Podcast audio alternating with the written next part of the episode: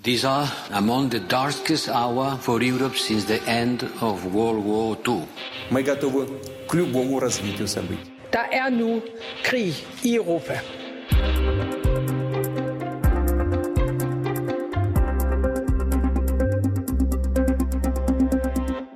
Kina kan ikke vende det blinde øje til Ruslands overtrædelse af international lov. Sådan lød det fra formanden for det europæiske råd, Charles Michel, da EU og Kina havde deres første fælles topmøde i cirka halvandet år. Men det kan Kina faktisk måske godt altså vende det blinde øje til. De har i hvert fald øh, endnu ikke valgt side i krigen om Ukraine. Fordi til trods for stor kritik fra det internationale samfund, og i særdeleshed fra den store handelspartner EU, så har Kina ikke været ude og fordømme Ruslands invasion af Ukraine og kalder det i øvrigt heller ikke for en krig. Derudover så er det tydeligt, at Kina deler et fælles narrativ med Rusland om, at det er Vesten, der er den aggressive part. Du lytter til Krig i Europa, hvor vi i dag zoomer ind på Kinas rolle. Vi ser på topmødet og på Kinas forhold til henholdsvis EU og Rusland, og så spørger vi, hvorfor de ikke vil vælge side, og hvad der skal til for, at de gør det. Mit navn det er Cecilie Lange. Og jeg hedder Alexander Vils Lorentzen. Velkommen til Krig i Europa.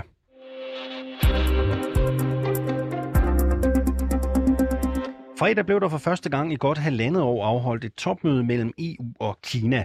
EU-lederne Charles Michel og Ursula von der Leyen holdt arbejdsmøder med den kinesiske premierminister Li Keqiang og senere med præsident Xi Jinping. Sådan her blev mødet beskrevet på det europæiske råds hjemmeside, og jeg læser op her. Øh, hovedfokus for topmødet vil være krigen i Ukraine, det internationale samfunds engagement for at støtte Ukraine, samt den dramatiske humanitære krise, som Ruslands aggression har skabt. Ifølge en seniordiplomat i EU, så ønskede EU at ruske op i Kina og sige, at situationen i Ukraine ikke er business as usual. Med andre ord, EU gider ikke, at Kina lurepasser i forhold til krigen og bliver ved med at tale med på det russiske narrativ om, at det er NATO, der er skyld i krigen. Nu skal Kina altså ud af busken og tage afstand fra Ruslands invasion, lyder det fra eh, øh, EU, og vi vender det hele med et kompetent panel af Kina kender. En af dem, det er dig, øh, Kasper Wigman. Godmorgen. Godmorgen. Hvor godt lykkedes det EU med at få Kina til at tage afstand fra den russiske invasion? Jeg vil sige, det lykkedes så godt, som man kunne have forventet. Øhm, at det, det lykkedes selvfølgelig ikke. Altså, der skulle virkelig have været meget til, for at, at Kina lige pludselig ændrede den her neutrale linje, man holdt fast i bare oven på det her møde. Og Kina ville selvfølgelig gerne have talt om alt muligt andet end krigen i Ukraine, hvilket jo var umuligt, men nej, det lykkedes ikke at få Kina over på, på EU's side. Øhm, efter mødet, så lød det øh, sådan her fra præsidenten for Europarådet, øh, Charles Michel. Lad os lige prøve at høre, øh, hvad han sagde. The EU and China, we agreed that this war is threatening global security and the world's economy. This global instability is not in China's interest and not in the EU's interest. Øh, Kina og EU er enige om, at krigen i øh, Ukraine truer den globale stabilitet, men kineserne vil altså stadig ikke tage afstand fra Ruslands invasion. Den øh, kinesiske premierminister gjorde desuden klart, at Kina vil advokere for fred på sin øh, egen øh, måde. Øhm, vi byder om lidt velkommen til Camilla Nyrup øh, Sørensen, øh, men øh, lad mig lige spørge dig, Vigman, til en start. Altså, hvor meget tror du, Kina lytter, når EU forsøger at presse dem til at tage afstand til Rusland? Jeg tror helt klart, de lytter til, hvad konsekvensen kan blive, og det er de også en, en løftet pegefinger, de har fået, både fra USA også i, i forrige uge, og så også i øh, uh, EU nu, om at hvis de på nogen måde hjælper Rusland, eller aktivt støtter invasionen i Ukraine, så vil sanktionerne også ramme Kina, og det er Kina meget, meget bevidst om. Og Kina står lige nu et sted, hvor de for alt i verden ikke vil ramme sig sanktioner, og der er problemer nok at tage på for Xi Jinping. Jeg skal høre, om vi kan byde velkommen til Camilla Nyrup øh, Sørensen i nu. Er hun med på telefon? Hun er med på telefonen øh, lige om øh, lidt. Det kan også være, at vi lige skal have din rette titel med i virkeligheden, Kasper øh, Wigman, daglig leder i den danske øh, Kina-tænketank øh, Think China. Lige om lidt, om et øjeblik, får vi altså Camilla Nørup øh, Sørensen, som er lektor på Institut for øh, Strategi og Krigsstudier på Forsvarsakademiet. Sidst, men ikke mindst, så kan vi også lige om et øjeblik øh, byde velkommen til Nikolaj K. Øh, Pedersen, som er Ph.D. i international politik og konsulent på Teknologisk Institut. Lige præcis. Øhm, vi hører jo meldinger om øh, massegrave, drab på civile og krænkelser af menneskerettigheder i den øh, ukrainske by øh, Bucha, der skulle være begået af øh, russiske øh, styrker. Det vender vi tilbage til øh, lige om lidt. Nu kan vi sige godmorgen til dig, Camilla Nørup Sørensen. Godmorgen. Godmorgen. Hvor meget lytter, du skal næsten have det samme spørgsmål, som Kasper Wigman fik. Øh, du er jo som sagt lektor på Institut for Strategi og Krigsstudier på Forsvarsakademiet. Hvor meget lytter Kina, når EU forsøger at presse dem til at tage afstand til Rusland? Jamen, de lytter, altså, de lytter da bestemt.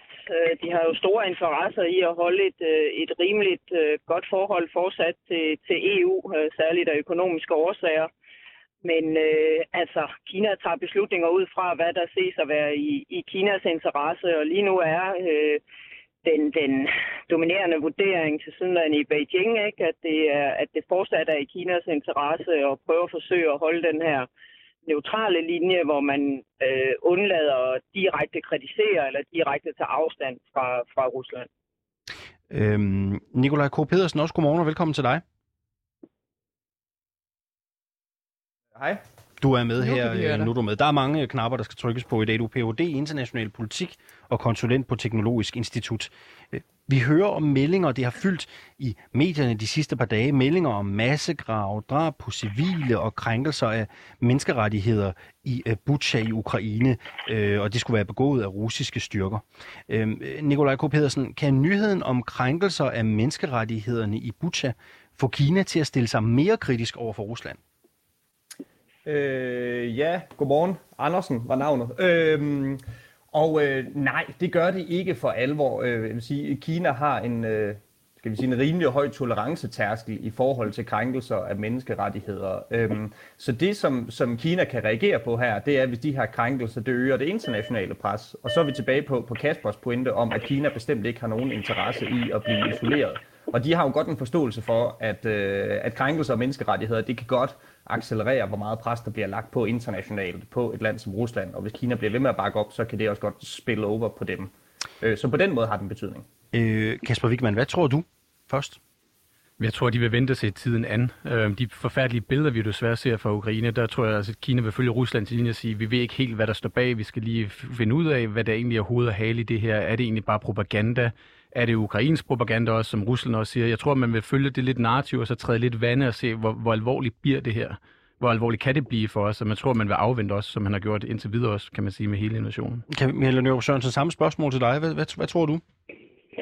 Ja, men det er jo sådan set enig i, men jeg tror også, at man fra kinesisk side vil forsøge via de kanaler, man har til Rusland, øh, at lægge et pres, et yderligere pres. Jeg tror hele tiden, man har forsøgt at, og, øh, og bruge det, man nu kan i forhold til at få Moskva til at øh, ja, for alvor gå ind i forhandlingerne og overveje våbenhvile, øh, humanitære korridorer og sådan nogle ting. Ikke? Øh, og der tror jeg, at, øh, at man kan forvente, at Beijing vil lægge et øh, yderligere pres, øh, fordi jeg er med på, at, øh, at den kinesiske befolkning øh, øh, er vant til lidt af hver, og jeg er med på, at de kinesiske ledere kan styre meget af, af medierne og sådan nogle ting. Ikke? Men, øh, men jeg tror heller ikke, vi skal undervurdere, at øh, sådan nogle ting her er noget, der faktisk skaber en del øh, fred er måske så meget sagt, men også en del. Øh, sætter i hvert fald spørgsmålstegn med den fortælling, som den kinesiske befolkning får. Altså det er jo ikke, fordi de ikke får de her informationer ind i Kina, det kan Kasper Give sige meget mere om. Ikke? Altså, der er jo øh, øh, muligheder, ikke? og der er jo også en reelt ret dyb mistro i dele af den kinesiske befolkning til den fortælling, de får øh, fra officielt hold. Øh, så det her med at tro, at de ikke også øh, ved, hvad der foregår øh, i Ukraine og kun får den officielle historie, det tror jeg, vi skal passe på med. Og der vil sådan nogle massive overgreb og generelt, øh, hvis Rusland begynder at skrue yderligere op. Øh, vi har jo også hørt, øh, øh, hvad skal man sige, forlydende om, at de er klar til at begynde at bruge masseødelæggelsesvåben. Altså hvis sådan noget sker, så, øh, så er det, jeg har svært ved at se kineserne holde fast i at bare gentage den russiske historie. Kritikken af Kina, den går jo også blandt andet på kinesernes ordvalg, når de taler om krigen, øh, Kasper Wigman. Hvordan bliver krigen omtalt i Kina? Man kalder det, enten følger man den russiske ordlyd med at kalde det en særlig militær operation, eller også kalder man det en krise eller en situation. Øh, så situationen er er som regel det, man ser også i statsmedier. Men samtidig er det også i den offentlige debat og på, på sociale medier også, selvom man også forsøger at kontrollere det.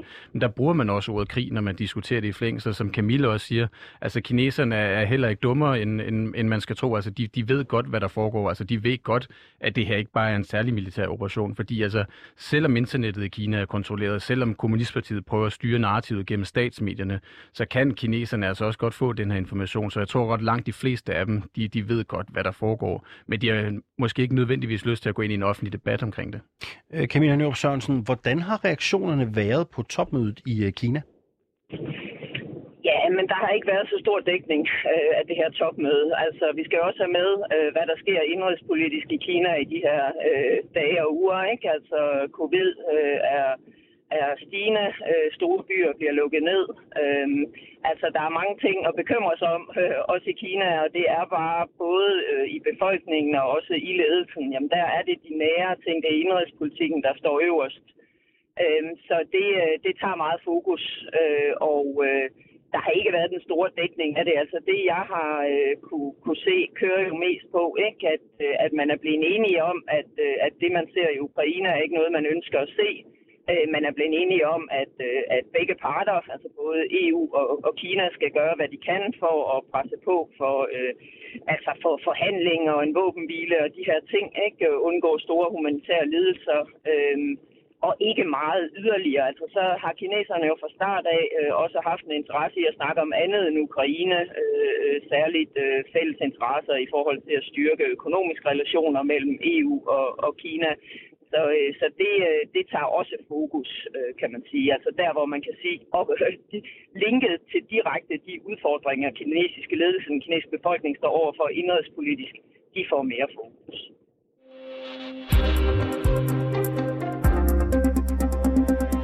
Ja, det lykkedes altså ikke just for EU at presse Kina til at tage afstand fra Ruslands angreb på Ukraine under fredagens topmøde. Det første mellem de to parter i godt halvandet år. Vi har stadigvæk et øh, dygtigt øh, panel af Kina-eksperter med os her i øh, studiet. Det er Kasper Wigman, daglig leder i den danske Kina-tænketank Think China, Camilla Nørop Sørensen, lektor på Institut for Strategi og Krigsstudier på Forsvarsakademiet, og Nikolaj K. Andersen, Ph.D. i internationale politik og konsulent på Teknologisk Institut. Og lad os lige se lidt nærmere på det for forhold, der er mellem Kina og EU, og hvor meget de egentlig har brug for hinanden. Kina er jo en, øh, en af EU's største handelspartnere. Det er det land, EU importerer flest goder fra, og efter USA og Storbritannien, så er det det land, EU eksporterer mest til. Øh, Nikolaj K. Andersen, hvor øh, afgørende en samarbejdspartner er EU for Kina? Men EU er vigtig. Øh, det er de både, hvis vi kigger på, på man kan sige, de, de store tal, hvor meget bliver, bliver der købt og solgt, men også fordi EU stadigvæk sammen med USA er en vigtig kilde til, til teknologisk samarbejde og udvikling også. Øhm, så, så for Kina så handler det også om at, øh, at samarbejde med EU, det er der penge i, men det er også noget af det, der skal være med til at, øh, at, øh, at udvikle og højne teknologien i Kina, som jo i forvejen er i rivende udvikling. Øh, så det er vigtigt, at, øh, at det var ved. Mm. I, I hvilken retning har forholdet øh, mellem Kina og EU udviklet sig de seneste år mere specifikt? Altså, det, det kommer jo hele tiden under mere og mere pres. Og det gør det i takt med, at forholdet mellem Kina og USA bliver mere og mere anspændt. Øh, så kommer der et pres fra amerikansk side om, at, øh, at man skal tage mere afstand øh, til Kina på forskellige måder. Øhm, og på samme tid, så i takt med, at økonomierne vokser sammen, så bliver det jo dyrere og dyrere at, øh, at, at, at, at lave sanktioner mod Kina.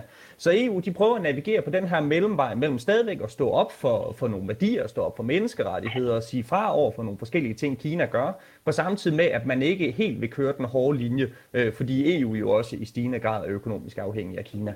Camilla Nørp kan Kina holde til at lægge sig ud med EU egentlig? Nej, altså det er jo i hvert fald det, de prøver at undgå øh, at lægge sig ud med EU.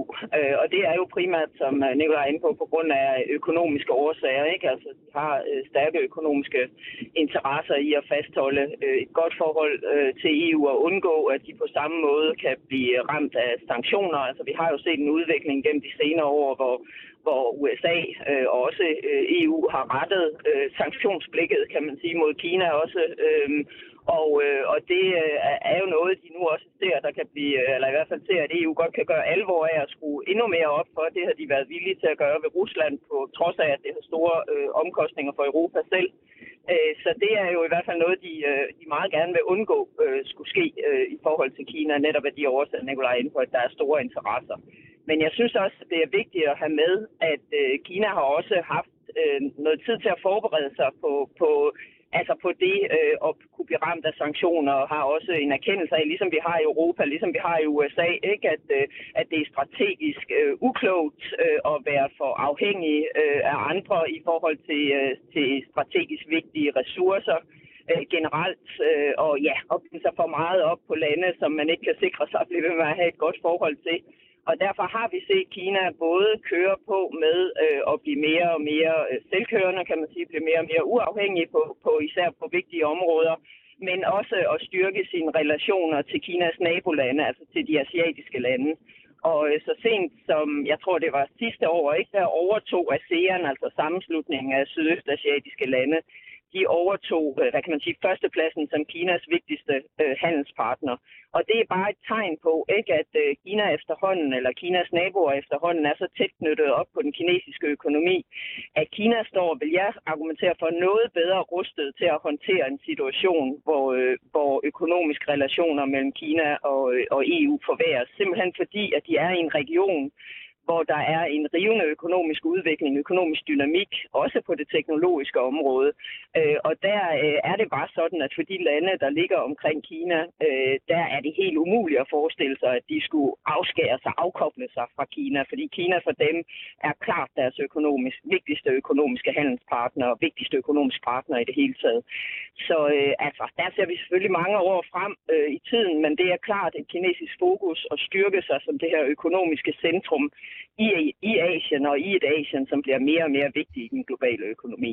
Øh, Camilla Nørpsonsen, så helt kort øh, sjus for dig. Hvor ondt tror du, det skal gøre, før kineserne rent faktisk øh, vælger side? Øh, jeg tror ikke, vi kommer til at se kineserne vælge side, i hvert fald ikke i deres officielle udmeldinger. Det vil, øh, ikke, det vil de ikke kunne holde til, øh, både i forhold til specifikt Xi Jinping, altså den øverste kinesiske leder, som jo på en eller anden måde er bundet personligt op, både på forholdet til Putin, men også det her med, at Rusland er en vigtig strategisk partner fra Kina. Fordi hvis man går ud og vælger Rusland fra, så at sige, jamen så vil det også være en indrømmelse af, at man har taget fejl, og Xi Jinping har taget fejl. Så det tror jeg ikke, man kommer til at se sådan i, i klare officielle udmeldinger. Godt. Men det, der er også altid vigtigt at holde fast i, når man ser på Kina, det er jo, at, at i praksis kan man gøre meget andet. Ikke? Altså der kan godt være en ret stor forskel på de officielle udmeldinger, man kommer med, og hvad man gør i praksis. Mm. Og der tror jeg, at vi vil komme til at se kineserne, for eksempel i forhold til sanktionerne, altså følge dem langt hen ad vejen. Øh, selvfølgelig udnytte de steder, hvor de stadigvæk kan få gode øh, aftaler, for eksempel med russerne omkring russisk olie øh, og gas.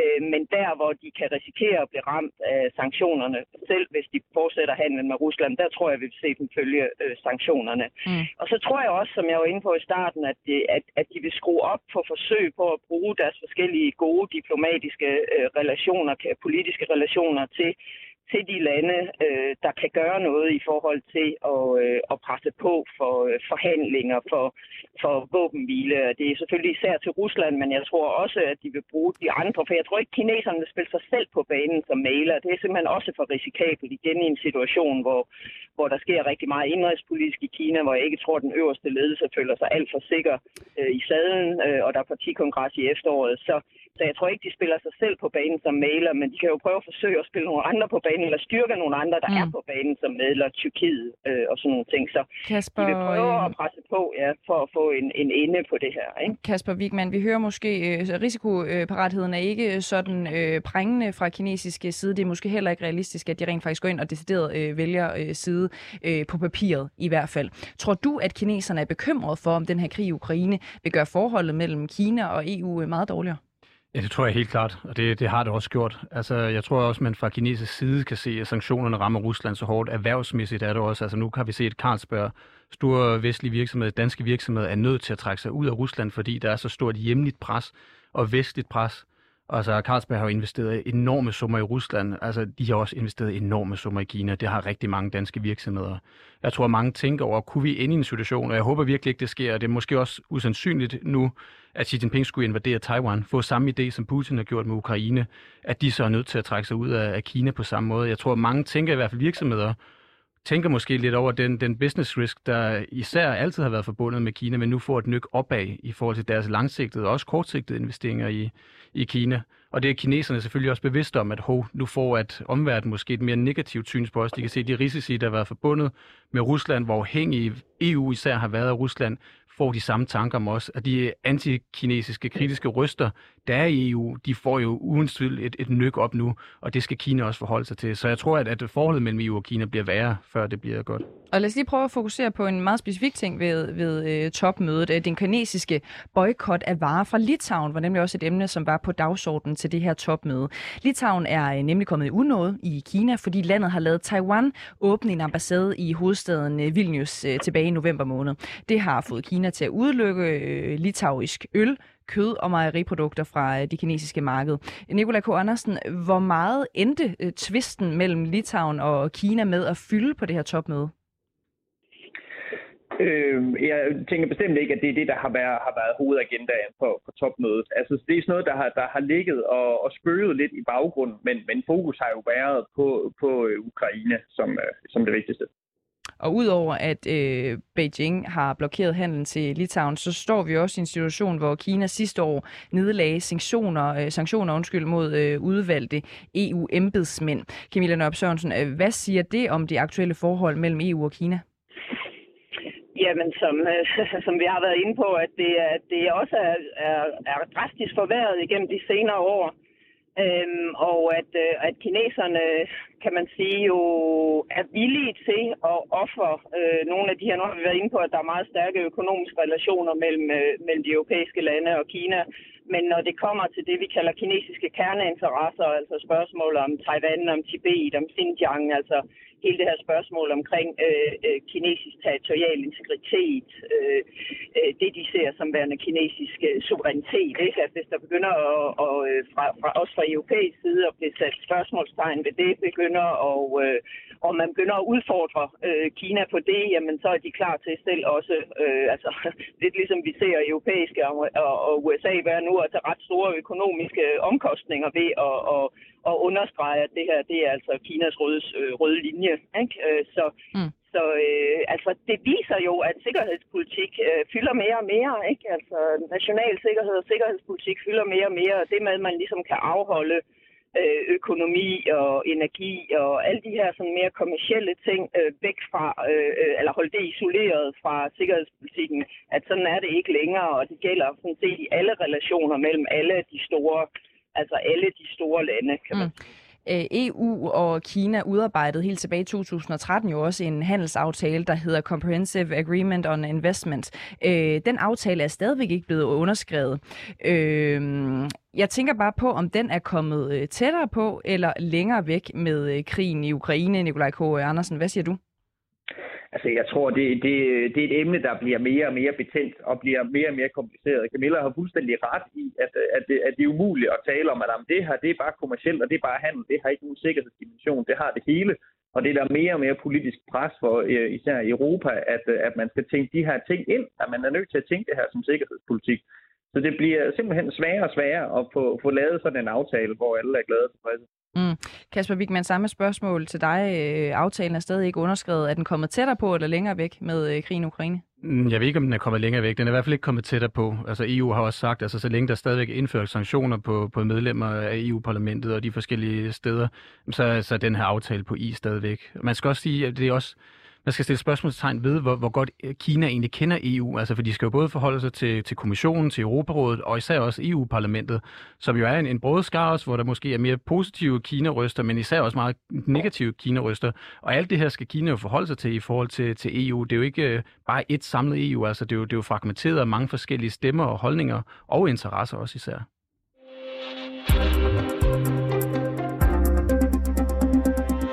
EU er tydeligvis træt af, at Kina ikke vil fordømme Ruslands invasion af Ukraine, og er måske også bange for, at Kina ligefrem kunne finde på at støtte Rusland.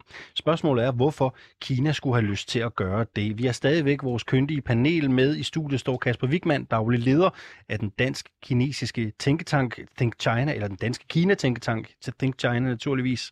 Camilla Nyrup Sørensen er med på telefonen, lektor på Institut for Strategi og Krigsstudier på Forsvarsakademiet, og så er Nikolaj K. Andersen også med, Ph.D. i international politik og konsulent konsulent på Teknologisk Institut. Lad os lige dykke lidt nærmere ned i forholdet mellem Kina og Rusland. Camilla Nørup Sørensen. Rusland ses jo ofte som lillebroren i forholdet med Kina. Men har Kina egentlig brug for Rusland? Ja, det er sjovt, du siger, at de ofte ses som, øh, som lillebror, fordi det er jo historisk øh, ikke været tilfældet, øh, og faktisk har der jo været lidt det, der har været øh, kilde til, til strid øh, mellem Kina og, og Rusland, sådan i hvert fald siden, øh, ja, siden 60'erne.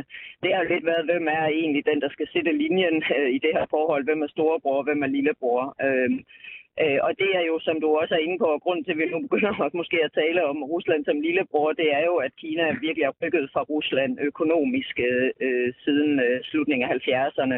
Militært også begynder efterhånden at være, være Rusland overlegen, i hvert fald på nogle områder. Øh, øh, så, øh, så har Kina altså, brug for Rusland? Teknologisk også selvfølgelig. Ikke? Så man kan spørge, har de brug for Rusland? Ja, altså Kina har jo Kinas prisme, som de ser på, på international politik og, og international sikkerhedspolitik og Kinas rolle i det igennem, det er den langsigtede stormagtskonfrontation, stormagtsrivalisering med Rusland, øh, med Vesten, eller med, med USA, med Vesten. Og der kan man sige, at der står øh, Kina jo ret alene. Altså, de, øh, de har jo ikke nogen allierede. De, øh, det er så også øh, kan man sige, ikke noget, de, det er jo noget, de nogle gange øh, ruser sig selv for ikke at have allieret. Øh, men det tætteste, og nu kommer jeg til svaret, det tætteste, de nok har på en allieret, er jo Rusland. Ikke? Øh, der er simpelthen, altså det, der forener Kina og Rusland, det er en fælles øh, frustration, en fælles kritik af et USA, de ser som værende øh, ikke, ikke villige til at respektere Kina og Rusland som ligeværdige store magter, ikke villige til at respektere øh, Øh, deres røde linjer, kan man sige, altså at føre sig frem med at udvide NATO i Europa, udvide USA's militære tilstedeværelse, USA's militære samarbejder i Kinas nærområde, altså Quad-konstellationen, AUKUS-konstellationen, altså Rusland, eller hvad hedder det, USA styrket militær samarbejde med Kinas nabolande. Så de deler en fælles, altså det er meget USA og, og kritikken og modstanden mod USA, der forbinder øh, Kina og Rusland. Men når det er sagt, så deler de her to store lande også en meget lang grænse og der er det selvfølgelig vigtigt for Kina, at de ikke står i et decideret konflikt, øh, konfliktrelation til Rusland, fordi så var der en meget lang grænse, de skulle have styr på. Så hvis de skal kunne koncentrere sig om konfrontationen med, med USA og USA's øh, regionale allierede, Japan, Sydkorea osv., jamen så har de brug for at have ro på bagsmækken, altså på hele grænsen til Rusland. Øh, og det fordrer jo, at du har et okay forhold til Rusland. Ikke? Øh, så så det er i hvert fald en ting sådan i den mere geostrategiske situation, som Kina står i med alle de her lange grænser, de har øh, op mod, mod vest og nord. Ikke? At der er de nødt til at have styr på, på de her grænser, hvis de skal koncentrere sig med konfrontationen øh, mod øst, altså den maritime konfrontation med, med, med USA og USA's øh, allierede i Kinas nærområde. Og så er der selvfølgelig olie og gas. Øh, øh, altså Kina har jo et umætteligt behov for, for øh, for at importere øh, naturressourcer, energi øh, øh, og andre naturressourcer. Og der er Rusland selvfølgelig en attraktiv partner på det område, især hvis Rusland ikke har andre at sælge til, fordi så kan Kina jo få nogle rigtig attraktive øh, handler. Nikolaj K. Andersen, øh, hvorfor er det Kina ikke vil fordømme Ruslands invasion af Ukraine? Om det, det handler netop om øh, ikke at, at få stødt den her samarbejdspartner fra sig unødigt meget. Øhm, du kan også vende rundt og sige, øh, hvorfor i alverden skulle de gøre det? Hvilken interesse vil Kina have i at fordømme Rusland lige nu? De kunne være med til at isolere Rusland yderligere, men de gør ikke rigtig alverden for Kina. Så, så de har mere ud af at have en partner, som, som de kan blive ved med at handle med, kan blive ved med at sælge til og købe naturressourcer af, måske nu til en bedre pris end før. Øh, og på samme tid så handler det også om netop at sende et signal imod især USA, men også sådan vestning lidt bredere forstand om, at øh, at hele verden ikke, ikke danser til deres melodi, og at, øh, at der simpelthen er et, et modbud på, på deres narrativ om, hvordan øh, en international orden skal se ud. Og en ting er jo ikke at ville fordømme nogens agering. Noget andet er jo, hvis man begynder at støtte direkte. Altså, er der grund til at frygte, at Kina ligefrem vil støtte Rusland i krigen, øh, Nikolaj K. Andersen? Hvad tror du? Øhm, ja, der er grund til at frygte det, men jeg tror ikke, de vil gøre det. Og så er vi tilbage ved, ved, ved, ved pointen, vi havde tidligere om, at, at Kina er stadigvæk for bange for at blive isoleret. Så, så ligesom at vi kan tale om, at, at, øh, at EU går på en eller anden mellemvej mellem og, øh, og stille sig hårdt op over for Kina, men alligevel ikke vil slå hånden af dem, så gør Kina jo det samme. Fordi Kina, de har ikke nogen interesse i, at konflikten den bliver, bliver trukket hårdere op. Øh, men, øh, men, men de ønsker jo heller ikke, at, at krigen i Ukraine den, den fortsætter. Øhm, så, så de er nødt til at finde en balance mellem at støtte Rusland, uden at støtte så meget, så de ryger i samme båd og bliver ramt af samme sanktionsregime. Kasper Wigman, hvad vil være best case scenario for Kina i forhold til en slutning på krigen i Ukraine? Jeg tror allerhelst, de vil have, at man, man finder en, en fredsforhandling nu, og så, så krigshandlingerne stopper, og der kommer en vis form for normalitet igen, og Putin han bliver på magten i Rusland, så man stadigvæk har den her støtte i, i kampen mod den her verdensorden, der er ledet af, af USA, som i hvert fald på nuværende tidspunkt det eneste supermagt. Så jeg tror gerne, man vil have krigshandlinger afsluttet, så man kan begynde at støtte Rusland, uden at, at, at hammeren ligesom falder. Man måske kan begynde at, at sælge til dem, sælge noget teknologi også. Øhm, altså det hele forsyningskæden i Rusland er jo blevet fuldstændig ødelagt, øhm, og der er der jo nogle muligheder for kinesiske selskaber. Det har den kinesiske ambassadør i, i Rusland også været ude at sige, at altså, nu er der nogle muligheder, det skal vi udnytte. Jeg tror bare, at Kina tør lige nu at gøre et eller andet, der kan ses om, at man går ind for at afbøde sanktionerne. Så når der er et, en mulighed for et rådrum for, at man kan gå ind og ligesom sælge til Rusland, hvis Rusland selvfølgelig ønsker det, men de står i en situation, hvor de måske ikke har noget andet valg. Øhm, så jeg tror gerne, de vil have, have krigshandlingerne afsluttet så hurtigt som muligt. Og her til sidst ganske kort, hvad skal der til for, at Kina endeligt vælger side? Jamen, så tror jeg måske, som Camilla siger, jamen, så er det masseødelæggelsesvåben, altså hvor det bliver så humanitært gralt, at Kina simpelthen ikke kan ignorere det her, og ligesom sige, at, at vi ved ikke, hvad der er sandt eller falsk, at, at det er uomtvisteligt, at det, der sker, det er så forfærdeligt, at Kina er nødt til at tage afstand til Rusland. Men jeg tror, der skal meget til. Sådan var ordene fra Kasper Wigman, daglig leder i den danske Kina-tænketank Think China, Camilla Nørup Sørensen, der er lektor på Institut for Strategi og Krigsstudier ved Forsvarsakademiet, og Nikolaj K. Andersen, som er Ph.D. i international politik og konsulent på Teknologisk Institut. Tak fordi I var med alle sammen